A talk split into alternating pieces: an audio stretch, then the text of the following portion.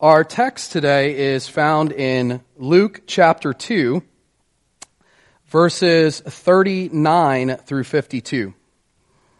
39 through 52.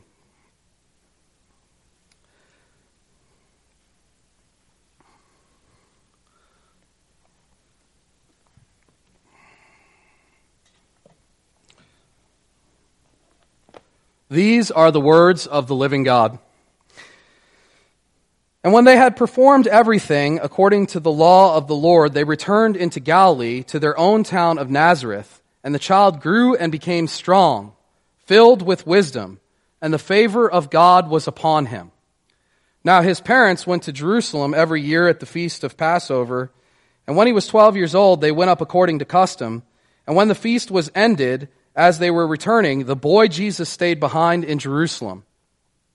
His parents did not know it. But supposing him to be in the group, they went a day's journey, but then they began to search for him among their relatives and acquaintances. And when they did not find him, they returned to Jerusalem searching for him. After three days, they found him in the temple, sitting among the teachers, listening to them and asking them questions. And all who heard him were amazed at his understanding and his answers. And when his parents saw him, they were astonished. And his mother said to him, Son, why have you treated us so? Behold, your father and I have been searching for you in great distress. And he said to them, Why were you looking for me? Did you not know that I must be in my father's house? And they did not understand the saying that he spoke to them. And he went down with them and came to Nazareth and was submissive to them. And his mother treasured up all these things in her heart. And Jesus increased in wisdom and in stature and in favor with God and man. Let's pray together. Father, we thank you for gathering us once again to meet with you, to hear from you, to be instructed by your word. And I pray, uh, Lord, that you would help us to do that today, that you would remove any distractions from our midst, uh, that you would help us to stay on task, to stay engaged as we continue worshiping, as we hear your word preached. Help me to get out of the way and let Jesus uh, be exalted, made much of, let his word be clear. In Jesus' name, amen.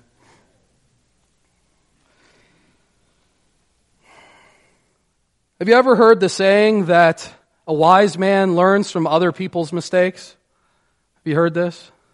Wise man learns from other people's mistakes. I think that there is some wisdom in that. We can look at our family members and our friends and, and people out there in the world who have messed up in certain ways. We can look at that and say, hey, I don't want to do that. I'm not going to do the same thing. But oftentimes, isn't it the case that we have to learn from our own mistakes. We have to go through that experience in order to actually have learned from it. Well, in our text today, we see Jesus Christ, who is, friends, the personification of wisdom. Here is a man who walked in obedience with his God all the days of his life, and he too learned wisdom, but he learned it through faithfulness. Faithfulness and obedience to the will of God for his life, and he did it for you, and he did it for me.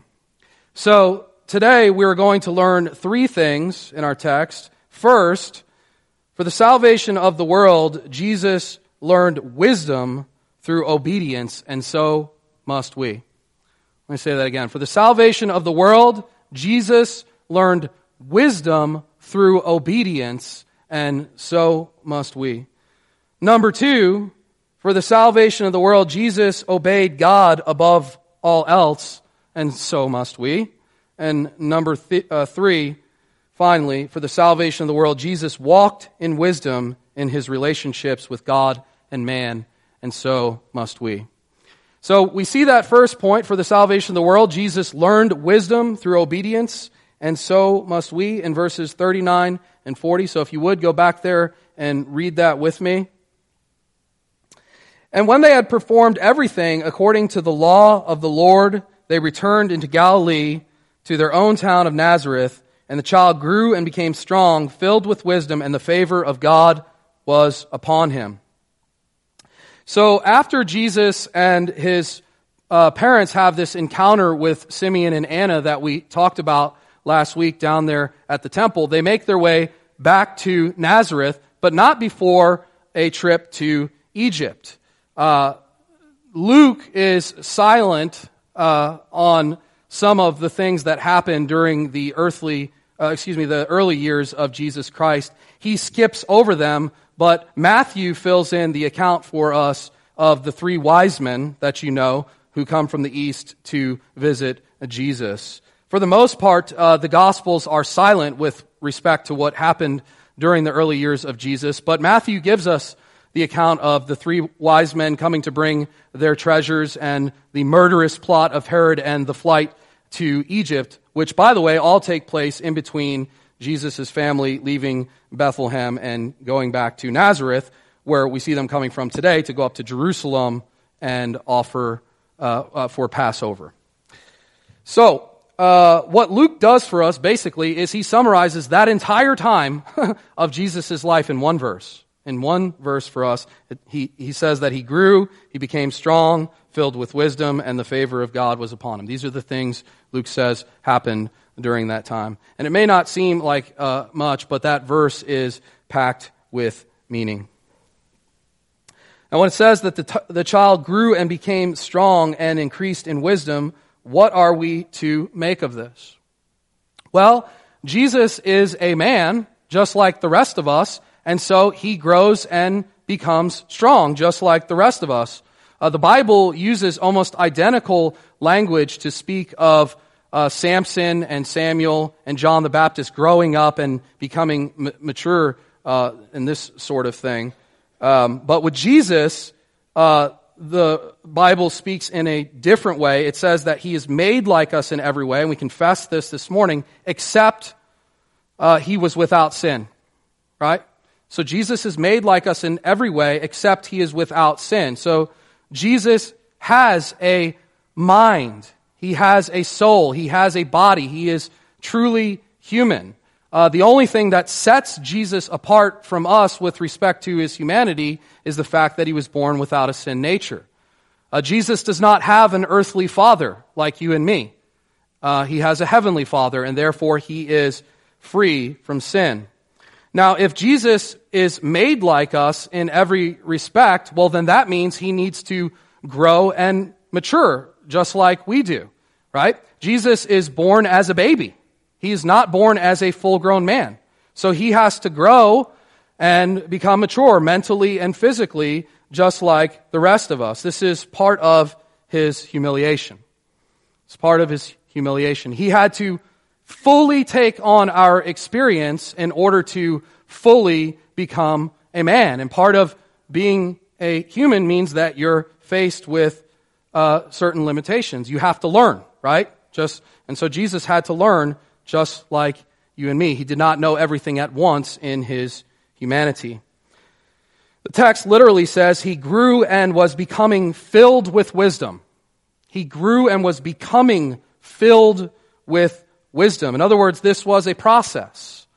Uh, this was something that Jesus grew in day by day. And how does he do it? Well, by uh, the grace of God. By the grace of God, he grows up into maturity. It says that the favor of God was upon him. The grace, that is the grace of God, was upon him. Uh, Jesus, again, does not have a sin nature, so he's not hindered like you and I are in certain ways by his sin. So he grows up and he keeps growing in wisdom and maturity in the way that God would have him to without any hindrances. Now, in becoming like us in every way, he must also be constrained by certain limitations, right? Just as you and I are constrained by certain limitations, or else he would not be truly human. The man Jesus Christ in his humanity is not all knowing like he is in his divinity. And therefore, just, you know, he had to learn uh, and become mature. He doesn't know certain things until he learns them or comes to know them just like you and me in his humanity with respect to the man Jesus Christ. For example, in his earthly ministry, he says, I do not know the day or the hour of the second coming. Well, how is it that Jesus doesn't know the day or the hour? He is God. Well, with respect to his humanity, he does not know the day or the hour. Okay, this is something that has not been revealed to the man Jesus Christ at this part in his ministry yet. This is part of his humiliation, friends. He willingly places restrictions upon himself during his earthly life. And why does he do it? He does it for you and he does it for me. Again, in order for Jesus to save us, he had to become a man. He had to become a true man, a true human. And being a true human meant that he would be faced with certain limitations, one of which would be the fact that he is not all knowing in his humanity. But Jesus has to learn, as I've said, but Jesus, as the perfect man, gives us an example of what it means to truly learn. So Jesus has to learn like you and me, but as the perfect man, he gives us an example of what it means to truly learn. He submitted himself to the will of God the Father, and he walked with him in obedience. And as he did that, he learned what God would have him to do with his life. He came into a better understanding of who he was and what it was that he was supposed to be doing. And we are to learn wisdom, and we are to learn wisdom in the same way that Jesus learned wisdom, and that is by submitting ourselves to the will of the Father and walking with Him in obedience and allowing Him to reveal to us what it is that we need to know. Jesus was a man who knew the Word of God, and he knew the Word of God because he studied it uh, we see there, uh, we'll see here in just a moment, that when he goes down to the temple, the rabbis are astounded at the wisdom that Jesus has as a 12 year old boy. Well, how did he get that wisdom? Well, by studying the scriptures and applying them to his life, by submitting himself to it. He gained wisdom over the time. That is how he learns wisdom. So, what is wisdom? It is taking the principles that we learn in the Word of God and applying them to our lives in particular situations, right? Taking the principles that we get here out of the scripture and applying them to our lives in certain ways when we find ourselves in um, particular circumstances. And sometimes that is not going to be easy.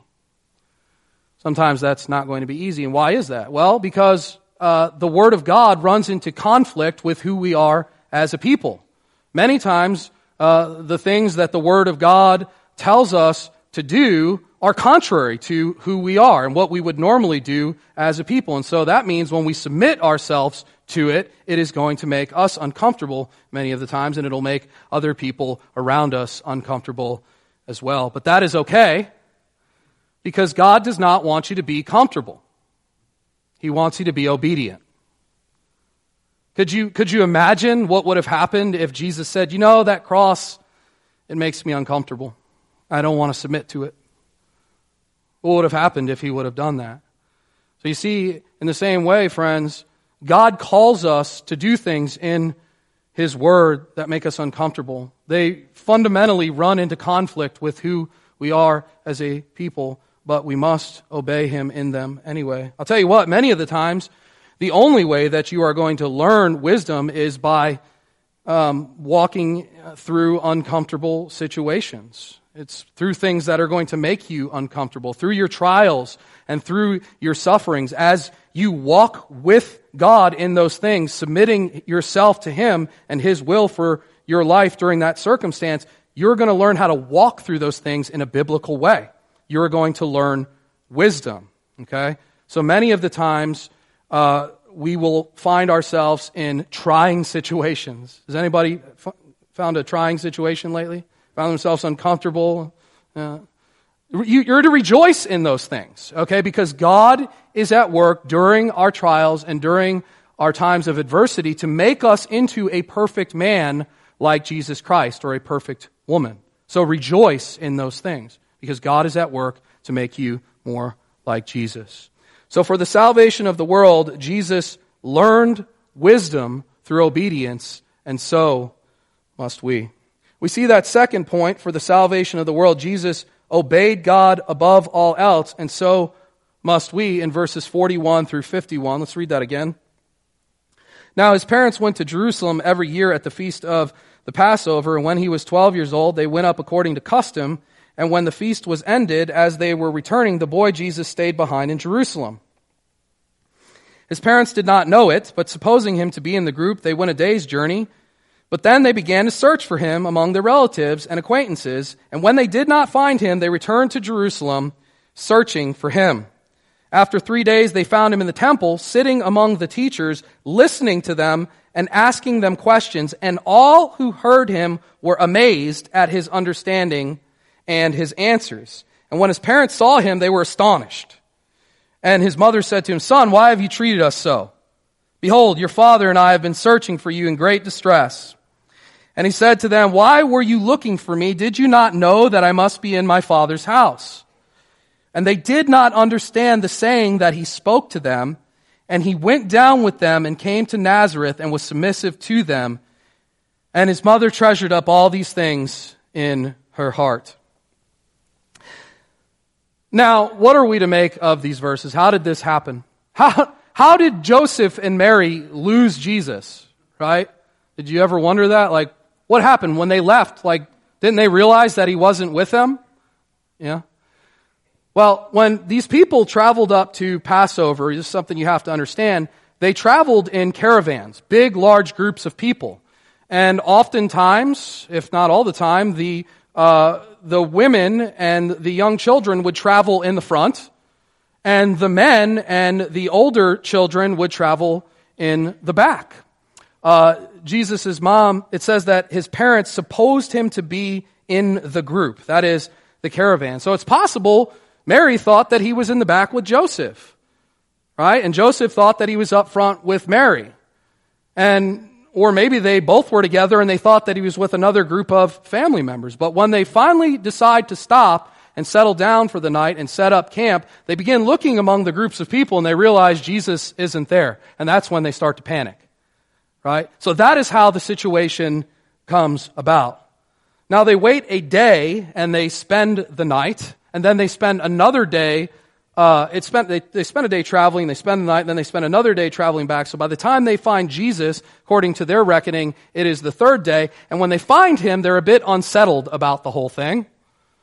uh, they're wondering why Jesus would do this. Why would he not tell them that he was staying behind? uh, why, why does he just kind of hang out in Jerusalem by himself? Mary says, Why have you treated us so? His parents are perplexed about why Jesus would do this thing, but there is no perplexity in the mind of Jesus. You might have picked that up in your text. He thinks that this is the exact thing that he should be doing, and they should know it. He's like, Don't you know that I should be in my Father's house? Right? Doing the things that the Father would have me to do is essentially what he's saying there. Don't you know? Don't you know this? But apparently they do not. Now you can imagine the uh, emotions of Mary at this point. Uh, she's been on a bit of an emotional roller coaster. She has thought that she's possibly lost her son for the last three days, and she's a bit exasperated over the whole thing. And then Jesus uh, gives her this answer Did you not know that I must be in my Father's house? right? And the text says they did not understand him. You see, Jesus is coming to a, a realization of, of who he is and what he is supposed to be doing. But that realization has not really yet set uh, hit home for the parents. They know uh, who Jesus is. They've been given prior revelation about this. Uh, so they do know some things, but it is not yet settled for them. It's not become real yet. But now it's be- beginning to become real. Uh, Jesus is beginning to separate from his family. This is the beginnings of that for the work that God has called him to do. God has called Jesus to a very specific ministry, um, and he must take it up. He must do it. Um, but uh, now, uh, what does it mean for him to be in his father's house? Let's ask this question. He says, Don't you know that I must be in my father's house? What does this mean? Well, Jesus knows that he has a very special relationship with God uh, the Father, and so he is working on cultivating that relationship. He comes to do the will of God. And so he is down there at the temple discerning what that is. He's there asking questions, getting oriented, learning more about what he is supposed to be doing. To be in his father's house uh, is to be um, about his father's interest. The interest of the father are to become the interest of Jesus. Uh, Jesus is abiding under his father's roof, as it were, down there at the temple. And abiding under the father's roof means that he is abiding by his rules, right? But nevertheless, get this, Jesus does not shirk his responsibilities to his mother and father. It says that he went down with them and submitted to them. So he is submitting to both. He is submitting to his father, his heavenly father, and he is submitting to um, Mary and Joseph. you see, Jesus is obedient in all things, not just some. Jesus is obedient to God and he is obedient to his parents.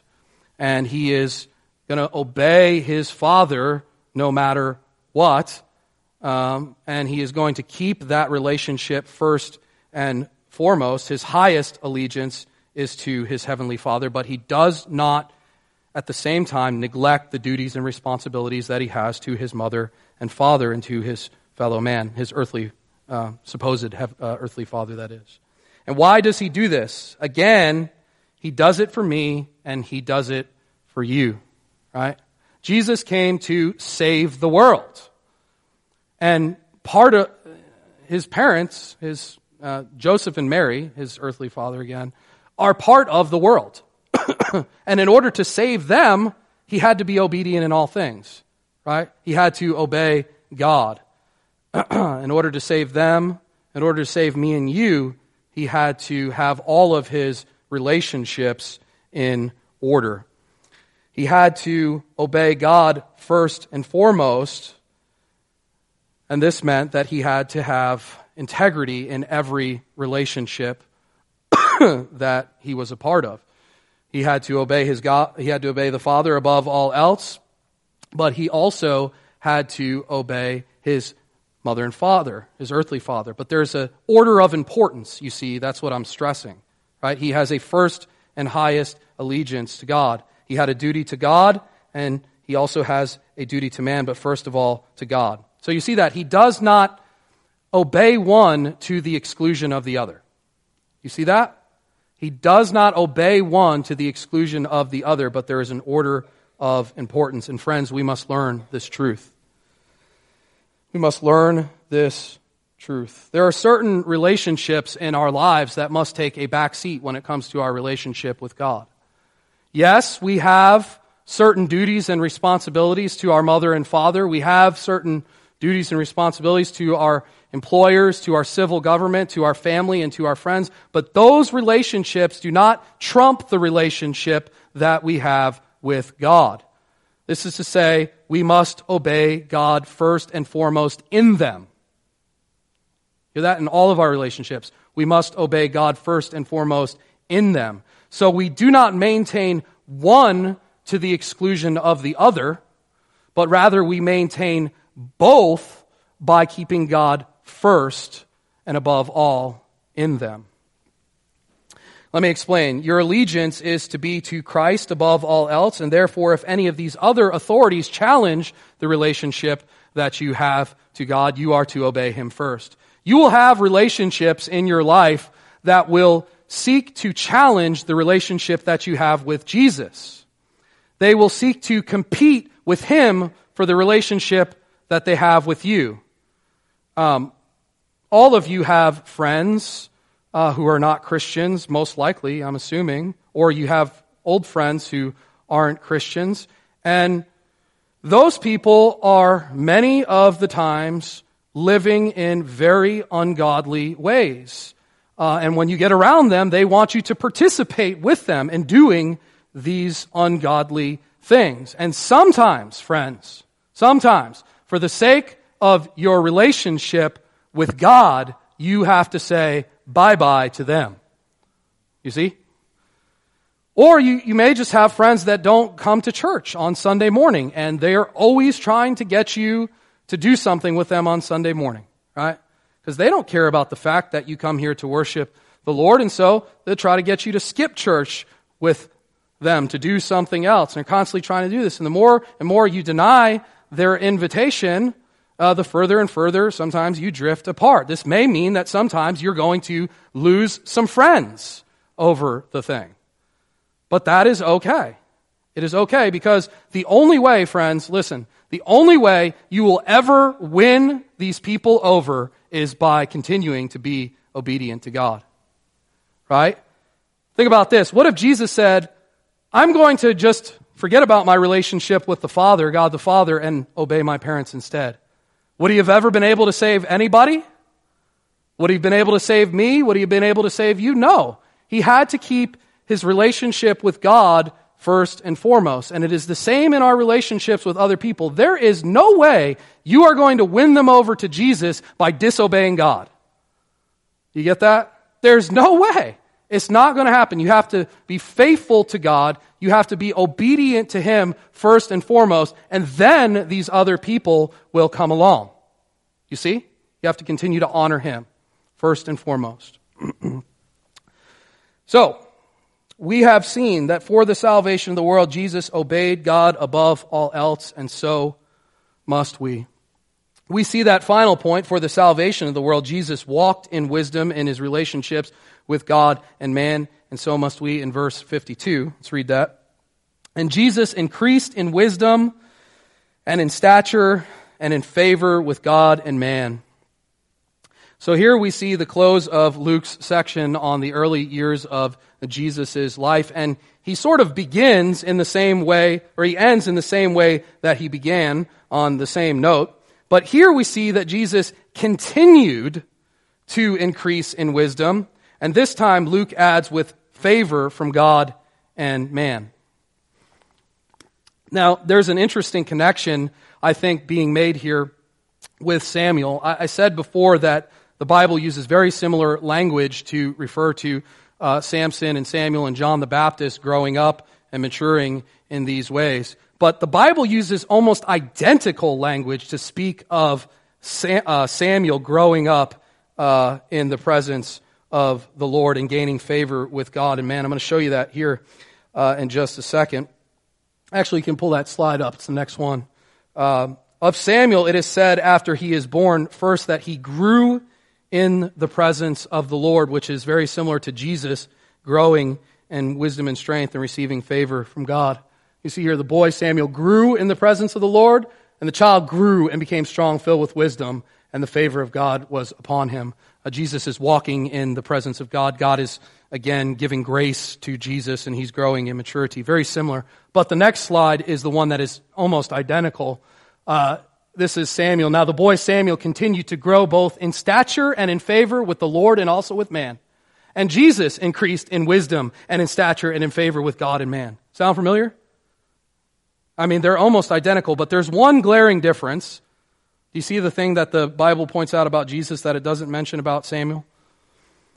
That Jesus grew in wisdom. the Bible says um, Jesus grows in wisdom um, Jesus continues to increase in wisdom. He continued to advance. He continued to make progress in wisdom. And why is this so important to Luke? Well, again, uh, in order for us to uh, walk uh, in wisdom, uh, to gain favor with God and man, we have to walk in wisdom towards them. Uh, Samuel was a righteous judge, and he walked in wisdom and in right ways in his relationships with God and man, and in the case of Jesus, how much more? In the case of Jesus, how much more? Again, Jesus comes to save the world, and he does it by way of faithful obedience. And so, by walking with God in wisdom, he gains more and more wisdom, and that wisdom leads him to greater and greater obedience to the plan and purposes of God for his life. You see that? By walking in wisdom, he learns more obedience and he becomes more obedient to God. And Jesus had to be obedient in all things. And indeed, he was. Jesus never stopped being obedient. he was the perfect man, right? He's down there at his father's house doing what he's supposed to be doing. um, and this is what sets Jesus apart. This is what makes him the Savior, friends. Now, friends, let me ask you something. Is it not imperative that we do the same? Is it not imperative that we do the same? Do we not need to grow in wisdom and maturity? Do we not need to grow in favor in our relationships with God and man? The more that we know God and the more that we know our fellow man, the better our relationships will be with both. Is this not true? The more we know somebody, the better our relationship is with them. It's the same with God as it is with man. The more we know God, the better our knowledge and understanding of Him will be, which will result in greater love and obedience to Him, right? Because we know Him better. Uh, the better we will know what He expects of us in any given situation. And so we will know what His will for us, uh, for our lives is in that moment. And we will obey Him more. We will obey Him uh, all the better. it can go on. The more we know God, the more that we realize how holy He is. And indeed, the more we realize how sinful we are. right? And that makes us want to be more devoted to Him. Our sin bothers us more, and so we're driven to obedience and devotion. And you can go right on down the line of God's characteristics and His attributes and the truths that we know about God. And the more we know them, the more we know Him, the greater obedience we will have. The more it drives us in love and in devotion to Him. Okay? And it's the same in our relationships with our fellow man.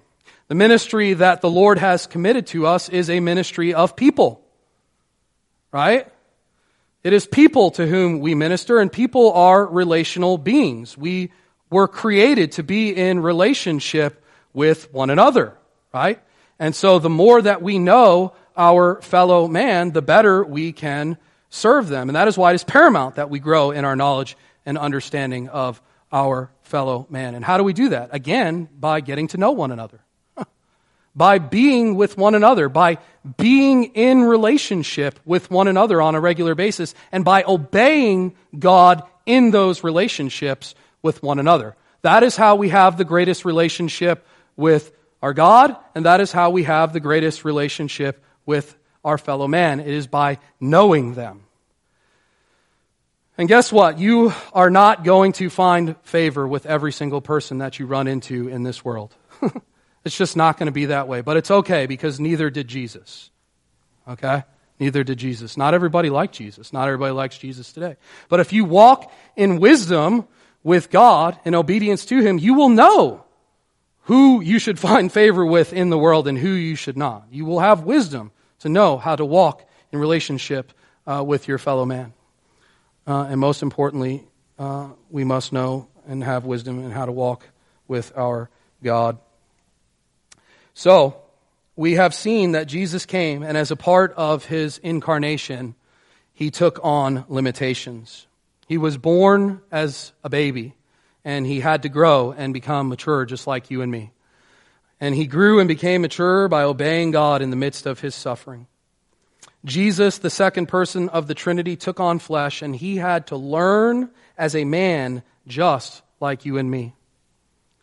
Moreover, his allegiance was to God above all else. And by keeping that relationship first and foremost, he was able to maintain proper relationships with everybody else in the world. And finally, we saw that he walked in wisdom in his relationships with God and man. He learned how to be obedient in each. And through his perfect obedience, the world was saved. Now let us follow in his way. Let us follow in his way, growing in wisdom and maturity as we obey God in the midst of our struggles, keeping him first and above all else in our lives, and learning as much as we can about God and our fellow man, so that we too might walk in obedience to him in all things, and in so doing, become the means through which God continues to bring Jesus Christ to the world. Let's pray, friends.